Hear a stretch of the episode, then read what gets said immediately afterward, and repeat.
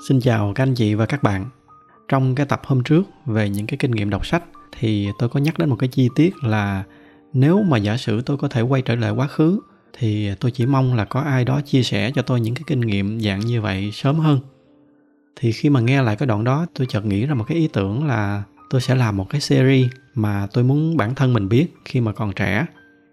Thì từ khi mà bắt đầu có cái ý tưởng đó, thì cái chủ đề đầu tiên mà tôi nghĩ ngay đến chính là cái chủ đề mà ngày hôm nay tôi sẽ chia sẻ với các anh chị và các bạn.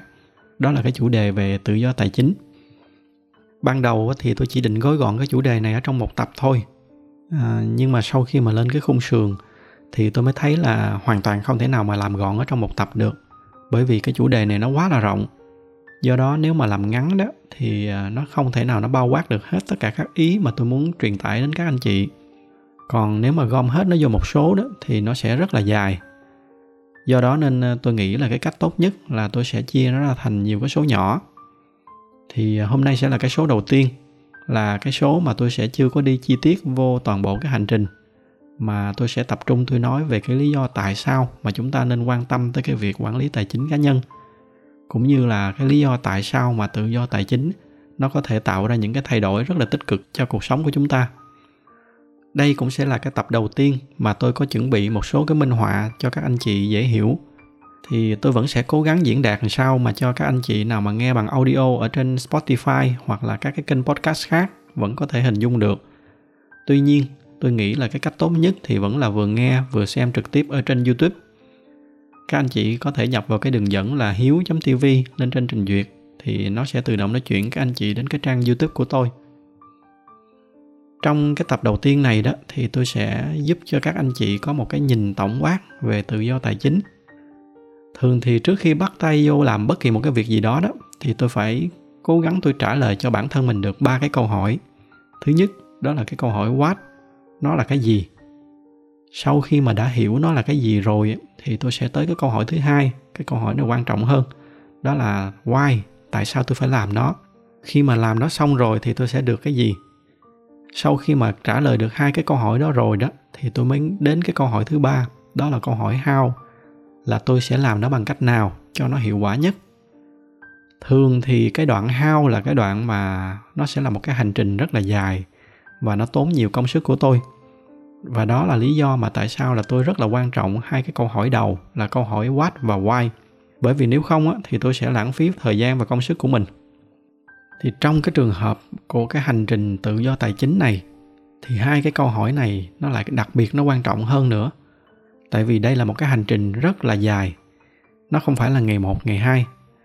Thông thường thì cái hành trình này nó sẽ mất của người ta khoảng trên dưới 10 năm.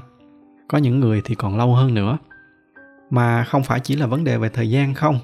Trong suốt cái quá trình đó thì chúng ta còn phải liên tục nỗ lực và dành rất là nhiều công sức cho nó do đó nên chúng ta cần phải hiểu rõ cái lý do vì sao mà mình bước chân vô thực hiện cái hành trình này.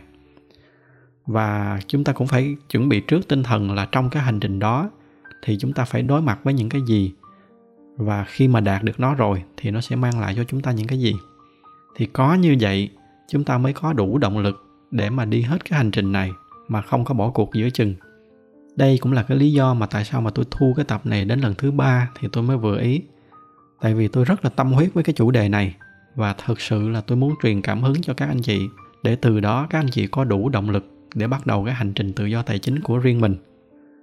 Lúc mà tôi bắt đầu đó thì không có ai chia sẻ cho tôi những cái việc này. Tất cả là tôi phải tự tìm hiểu hết và tự đúc kết cho bản thân mình. Thì hy vọng qua cái loạt bài chia sẻ này của tôi, nó sẽ giúp các anh chị tiết kiệm được cái khoảng thời gian loay hoay đó và tránh được những cái sai lầm mà tôi đã phạm phải riêng với tôi thì sau cái loạt bài này chỉ cần mà tôi truyền được cảm hứng cho một người thôi thì đối với tôi nó cũng là xem như là cái loạt bài này là thành công rồi. Bây giờ chúng ta đi vô cái chủ đề chính là chúng ta sẽ bắt đầu với cái câu hỏi là tự do tài chính nó là cái gì? À, trước khi mà bắt đầu thì tôi cũng xin nói trước là cái chủ đề của chúng ta ngày hôm nay nó là về tài chính mà cụ thể nó là về tiền bạc và hiển nhiên là trong cuộc sống của chúng ta thì nó còn rất là nhiều cái thứ khác quan trọng hơn bên cạnh tiền. Tuy nhiên, vì cái chủ đề của chúng ta ngày hôm nay nó chỉ xoay quanh cái vấn đề về tài chính thôi, nên tôi chỉ nói vòng quanh cái chủ đề này thôi. Cái lý do mà tôi phải nói trước cái điều này đó là để các bạn không có nghĩ rằng chúng ta ở đây chỉ có biết tiền không, mà không biết những cái gì khác. Thì tôi bắt đầu cái hành trình tự do tài chính của mình khoảng hơn 10 năm trước. Và lần đầu tiên khi mà tôi hiểu về cái khái niệm này đó thì nó giống như là một cái wake up call đối với tôi vậy đó. Wake up call nghĩa là nó giống như một cái cú điện thoại mà nó giúp cho mình thức dậy tại vì trước đó tôi cũng đã từng trải qua những cái giai đoạn mà làm được bao nhiêu thì xài bấy nhiêu. Có những cái thời gian tôi làm được khá là nhiều tiền, nhưng mà cũng chính vì không biết cách làm chủ nó, nên rồi sau đó thì cũng không có tích lũy được gì. Khi mà tôi tìm hiểu về cái lĩnh vực này thì tôi thấy là ở nước ngoài có những cái bạn trẻ đã thực hiện cái hành trình này từ rất là sớm. Có những bạn thực hiện từ những năm 19, 20 tuổi, nghĩa là ngay khi mà các bạn mới vừa bước ra đời. Và tôi thật sự là tôi ghen tị với các bạn này, tại vì các bạn đã may mắn các bạn tìm được nó từ quá sớm như vậy. Trong cái trường hợp của tôi thì không có được sớm như các bạn trẻ kia, nhưng mà tôi cũng nghĩ là mình may vì tôi tìm được nó cũng không có quá trễ để mà cho dễ hình dung đó thì có một cái câu nói ở trong tiếng Anh mà tôi nghĩ là nó phản ánh được khá là chính xác cái hành trình tự do tài chính này. Dành cho bạn nào mà đang coi bằng YouTube á, thì tôi sẽ để cái câu nguyên gốc bằng tiếng Anh ở trên màn hình. Cái câu này nó dịch ra tiếng Việt á, nó đại loại là bạn hãy là những người mà dám dành ra một vài năm ở trong cuộc đời mình để mà làm cái chuyện mà không mấy ai chịu làm. Để rồi sau đó bạn có thể sống trọn cái cuộc đời còn lại của mình theo cái cách mà không mấy ai có thể sống. Nghĩa là chúng ta sẽ dành khoảng 10 năm của cuộc đời mình sống khác với những bạn bè của mình. Còn cụ thể nó khác như thế nào thì tôi sẽ nói chi tiết hơn ở cái đoạn sau. Nãy giờ tôi hay dùng cái từ là 10 năm, đó là cho nó dễ nói. Nhưng mà thật ra thì cái thời gian này nó sẽ là không có cố định, tùy theo cái tình trạng tài chính của mỗi người. Chứ không có nghĩa là chúng ta cứ làm đúng cái này 10 năm thì nó sẽ đạt được cái tự do tài chính Tuy nhiên là các bạn cũng yên tâm là trong 10 năm đó thì chúng ta vẫn sống một cái cuộc sống rất là chất lượng, chứ không phải chỉ là 10 năm khổ ải. Tại vì có rất là nhiều người nghĩ rằng để mà thực hiện được cái hành trình này đó, thì chúng ta không có được tiêu xài gì hết. Thì cái điều đó nó là không đúng. Cá nhân tôi thì đã thực hiện cái hành trình này khá là lâu rồi, và các cái hoạt động chi tiêu của tôi vẫn khá là bình thường. Chỉ là tôi tiêu xài nó một cách có khoa học hơn. Nghĩa là chúng ta sẽ sống 10 năm không có giống những cái người xung quanh mình để rồi sau 10 năm đó chúng ta sẽ đạt được một cái ngưỡng mà chúng ta có thể nói cái câu đó là fuck you money. Đây là một cái câu rất là phổ biến ở trong cái cộng đồng tự do tài chính. Nó mang cái hàm ý đó là từ nay chúng ta không còn phải lệ thuộc vào tiền nữa. Tại vì nếu mà chúng ta suy nghĩ kỹ đó, chúng ta sẽ thấy là tiền nó là một cái nó trói chúng ta vô rất là nhiều thứ. Mà một phần không nhỏ trong số đó là những cái thứ nó làm cho cuộc sống của mình nó rất là bí bách thì từ nay chúng ta có đủ tiền để chúng ta có thể nói fuck you với tất cả những cái thứ mà nó không có tạo ra giá trị cho cuộc sống của mình. Những cái thứ mà nó sẽ làm cho chất lượng cuộc sống của mình nó đi xuống. Thì với tất cả những cái thứ đó từ nay mình sẽ có được thêm một cái lựa chọn là mình bỏ đi một cách nhẹ nhàng ra khỏi những cái thứ đó. Tôi có thể cho các bạn một cái ví dụ nhỏ dành cho các bạn còn trẻ. Đó là rất nhiều trường hợp các bạn học xong, các bạn đi làm rồi các bạn mới dần dần nhận ra là mình không hề thích cái công việc mà mình đang làm. Và trong những cái trường hợp như vậy thì chúng ta thường nghe những cái lời khuyên kiểu như là hãy mạnh dạn bỏ những cái công việc mình không thích để mà đi làm theo những cái đam mê của mình. Rồi làm những cái công việc mà mình đam mê thì sẽ không phải làm việc theo một ngày nào nữa. Thì đại loại là những cái câu như vậy. Nhưng mà ở trong thực tế đó thì mọi việc nó không có đơn giản. Bỏ việc rồi thì tiền đâu mà sống rồi chưa kể là khi mà bỏ ngang để đi học lại từ đầu một cái ngành mới, trong cái khoảng thời gian học đó thì lấy tiền đâu mà học. Rồi thêm nữa, khi mà học xong rồi thì khi mà bắt đầu đi xin việc, những cái công việc ban đầu thì thường là thu nhập của nó rất là thấp. Phải mất khá khá lâu thời gian thì cái mức thu nhập nó mới quay trở lại như cũ. Do đó cái việc mà bỏ đi tất cả để chuyển sang một cái ngành mới đó, nó là một cái việc mà lúc nào nói cũng dễ hơn làm rất là nhiều. Và cũng chính vì nó khó nên rất là nhiều trường hợp là các bạn chấp nhận tiếp tục làm cái công việc mà mình không thích kia. Để rồi sau đó nó tiếp tục, nó làm cho cái cuộc sống của mình nó mất chất lượng. Thì tất cả những cái vòng lẫn quẩn này nó đều xoay quanh một cái vấn đề, đó là cái sức cản của đồng tiền. Nếu mà bây giờ mình lấy đi cái biến số về tiền bạc, thì tôi tin chắc là cái quyết định buông bỏ của các bạn nó sẽ dễ hơn rất là nhiều thì đó là một cái ví dụ về cái giá trị của cái việc là chúng ta có được cái tự do tài chính. Ở đây thì tôi có một cái ví dụ khác nữa. Nhân tiện thì hôm nay tôi sẽ nói một cái cách ngẫu nhiên, nghĩa là nghĩ đến đâu tôi nói đến đó, coi như một cái buổi chia sẻ thân tình với các bạn. Tôi sẽ không có bám quá sát vô một cái cấu trúc nào cả. Thì có một cái câu hỏi mà tôi thường hay hỏi những cái bạn trẻ khác là, nếu mà ngày mai em trúng số được vài chục tỷ đó thì em có tiếp tục làm cái công việc mà mình đang làm hay không? Thì đa số cái câu trả lời mà tôi nhận được là không. Tất nhiên là cũng có một vài trường hợp là có em trả lời là có. Trong những cái trường hợp đó thì các em rất là thích cái công việc mà mình đang làm và dù cho cái thu nhập đó nó là bao nhiêu đi chăng nữa thì các em vẫn làm. Thì bằng cái cách mà đặt cái câu hỏi đó cho bản thân mình đó, thì chúng ta sẽ rất là dễ xác định được là mình có đang thực sự làm cái việc mà mình thích hay không, hay là mình chỉ đơn giản là đi làm để kiếm tiền và tự do tài chính nó sẽ cho phép chúng ta có một cái quyền lựa chọn là chỉ làm những cái việc gì mà mình thích, mà mình không phải quan tâm tới cái việc đó là nó có tạo ra cho mình bao nhiêu tiền nữa. Thậm chí, kể cả khi nó không có tạo ra cho mình tiền, thì mình vẫn làm, tại vì đơn giản là mình thích cái công việc đó. Và hiển nhiên, ở một cái chiều ngược lại, thì nó cũng sẽ cho phép mình có cái quyền work away.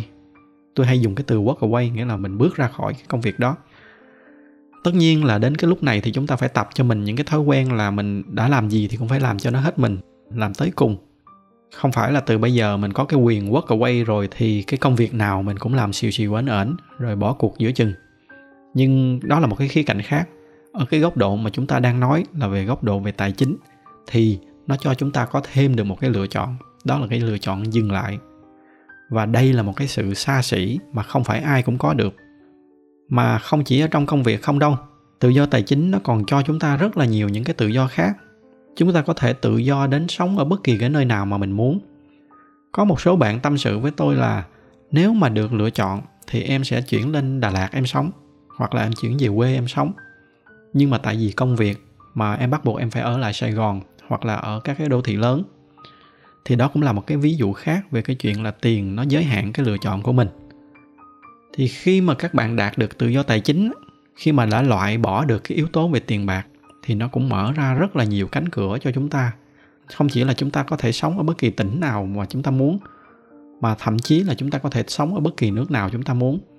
Tất nhiên là cái đoạn này là nó có liên quan đến cái chuyện là về visa, về passport, nhưng mà đó là một cái câu chuyện khác. Còn ở cái khía cạnh tài chính thì chúng ta không phải ở một chỗ nữa hồi nãy giờ thì các bạn để ý là tôi nhắc đi nhắc lại rất là nhiều về hai cái chữ là tự do. Bởi vì thật ra tự do nó mới chính là cái cốt lõi của cái điều mà chúng ta đang hướng tới. Nó chính là cái câu trả lời cho cái câu hỏi why của chúng ta. Cái câu hỏi là tại sao mình phải dành ra rất là nhiều thời gian và nỗ lực để thực hiện cái hành trình này. Có rất là nhiều người họ không tìm hiểu kỹ thì họ hiểu lầm tự do tài chính nó chính là sự giàu sang. Là phải có thật nhiều tiền thì mới là tự do tài chính. Thì thật ra hoàn toàn không phải như vậy sâu xa của cái gốc rễ của tự do tài chính đó, nó chính là cái sự tự do. Mà đó cũng là lý do mà tại sao có hai cái chữ tự do ở trong cái khái niệm tự do tài chính. Và hai cái chữ tự do đó đó mới chính là cái điều xa xỉ nhất mà không phải ai cũng có được kể cả những người đang có rất là nhiều tiền. Khi mà họ muốn dừng lại đó thì nó cũng rất là khó để mà dừng lại. Mới gần đây thôi thì có một cái anh bạn anh cũng là chủ một cái doanh nghiệp lớn ở việt nam. Tôi với ảnh ngồi à, nói chuyện thì ảnh có tâm sự với tôi là nhiều lúc cũng muốn ngưng lại để mà còn có thời gian trải nghiệm thêm những cái điều khác nữa. Nhưng mà đâu có được. Rồi mấy trăm công nhân của cái doanh nghiệp sẽ sống như thế nào? Thì tôi nghe như vậy thì tôi rất là trân trọng những cái suy nghĩ của ảnh dành cho những người khác. Nhưng mà bên cạnh đó, qua những cái lời mà ảnh tâm sự rất là chân thành như vậy đó, thì tôi mới càng thấy là tự do là một cái thứ rất là xa xỉ. Nó mắc hơn rất là nhiều so với nhà cửa, xe cộ những cái người mà đang có tự do mới là những cái người thật sự giàu. Vậy thì làm sao mà chúng ta đạt được cái ngưỡng tự do tài chính? Thì ở đoạn này tôi có một số cái tin vui cho các bạn. Thứ nhất, đó là nó không có quá nhiều như chúng ta nghĩ. Rất là nhiều người nghĩ là chúng ta phải thật giàu. Trong tài khoản phải có cỡ vài chục triệu đô, thì đó mới là lúc chúng ta có tự do tài chính. Thật ra không phải vậy. Và trong cái chuỗi bài lần này tôi sẽ cung cấp cho các bạn cái cách để mà tính ra một cái con số cụ thể của cái ngưỡng tự do tài chính của mình là bao nhiêu. Và thứ hai quan trọng hơn đó là không phải chỉ đến khi nào mà đạt được tới cái mốc kia rồi á thì chúng ta mới hạnh phúc. Cái hành trình tự do tài chính này thật ra nó là một cái hành trình nó giúp chúng ta thay đổi cái mindset chứ không phải chỉ là một cái hành trình kiếm tiền. Và khi mà chúng ta đã thay đổi được cái mindset đó thì ngay trong cái giai đoạn mà chúng ta đang thực hiện cái hành trình đó, là chúng ta cũng đã thấy hạnh phúc rồi. Không có phải đợi đến 10 năm sau thì chúng ta mới thấy hạnh phúc thì sở dĩ mà tôi chọn nói về cái chủ đề này đó đó là khi mà tôi nhìn xung quanh mình, tôi thấy rất là nhiều những cái người quen của mình ở việt nam, đặc biệt là các bạn trẻ. Có rất là ít bạn có cái hiểu biết về cái vấn đề này. Và bởi vì các bạn không quan tâm, nên nó dẫn đến một cái kết quả là các bạn đều rất là yếu trong cái kỹ năng quản lý tài chính của mình, trước mắt là cho cá nhân mình, rồi xa hơn nữa sau này là cho gia đình mình. Và thật ra tôi nghĩ là cái này nó cũng không hẳn là lỗi 100% ở các bạn. Tôi nghĩ nó có một phần là do cái mindset của người Việt Nam mình. Các bạn để ý là người Việt Nam mình thường có cái xu hướng đề cao cái sự phóng khoáng và coi nhẹ cái đồng tiền. Và thường là có cái xu hướng là né tránh nói quá nhiều về cái việc quản lý chi tiêu. Thậm chí là đôi khi còn xem nó như là một cái thứ gì đó không hay. Họ nghĩ là với những người như vậy thì suốt ngày chỉ nghĩ đến tiền không? Thì cá nhân tôi cho rằng đây là một cái cách nghĩ rất là tai hại. Thứ nhất, đó là nó sai, bởi vì chính cái việc chi tiêu có kế hoạch nó sẽ giúp các bạn kiểm soát được cái dòng tiền của mình tốt hơn. Rồi từ đó nó sẽ giúp cho các bạn có cái cách chi tiêu thông minh hơn.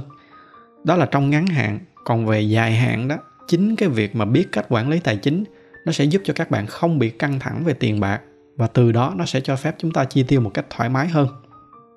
Còn ngược lại, nếu mà đã không biết quản lý chi tiêu, thì nó sẽ rất là dễ dẫn đến cái tình trạng là thiếu trước hụt sau. Rồi vay đầu này nợ đầu kia rồi tệ hơn là mượn không trả nổi. Tới cái lúc đó thì không phải là chỉ mất tiền, mà đôi khi là còn mất luôn cả uy tín. Thì chính vì cái cách nghĩ tai hại như vậy mà dần dần nó tạo ra một cái thói quen không hay cho các bạn trẻ, đặc biệt là các bạn nam. Đó là các bạn đánh đồng giữa cái việc sống phóng khoáng với cái việc chi tiêu không có kiểm soát. Hai cái này là hoàn toàn khác nhau và cũng từ cái việc là các bạn không có để ý tìm hiểu, dẫn đến cái việc là các bạn không có một cái sự chuẩn bị nào ở trong cái việc xây dựng cho mình những cái kỹ năng về quản lý tài chính cá nhân.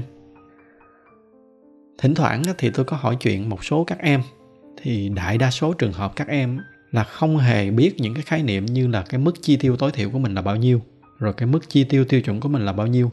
Đây là những cái khái niệm rất là căn bản ở trong quản lý tài chính cá nhân. Mà kể cả những cái thứ đơn giản hơn như là một cái lộ trình tích lũy, các em cũng không khó. Đa số những cái trường hợp nếu mà có tích lũy thì là do thỉnh thoảng dư được đầu này hay đầu kia chút tiền. Ví dụ như là được thưởng cuối năm hoặc là làm thêm freelance gì đó. Rồi các em để cái tiền đó vô ngân hàng, rồi tạm xem nó như là một cái khoản tích lũy. Đây là một cái cách rất là thô sơ và nó không có hiệu quả. Mà đó chỉ là mới nói đến cái phần tích lũy thôi, chưa có nói gì đến những cái cao hơn như là cái kế hoạch làm sao để mà tiền nó sẽ sinh ra thêm tiền cho chúng ta nói chung là các em hoàn toàn không có được trang bị những cái kỹ năng về quản lý và kiểm soát dòng tiền của mình. Mà cái tình trạng này để càng lâu đó, thì dần dần các bạn sẽ bị chính cái đồng tiền nó điều khiển. Mà đã đến cái mức đó thì nó cực kỳ nguy hiểm, bởi vì như bên trên tôi vừa nói đó, nó sẽ làm giảm cái chất lượng cuộc sống của chúng ta đi rất là nhiều. Nếu mà các bạn cứ tiếp tục sống cái kiểu paycheck theo paycheck, nghĩa là cứ có tháng nào xài hết tháng đó, thì một cái điều hiển nhiên là nó sẽ tước đi tự do của các bạn các bạn sẽ không có nhúc nhích cục cửa gì được hết.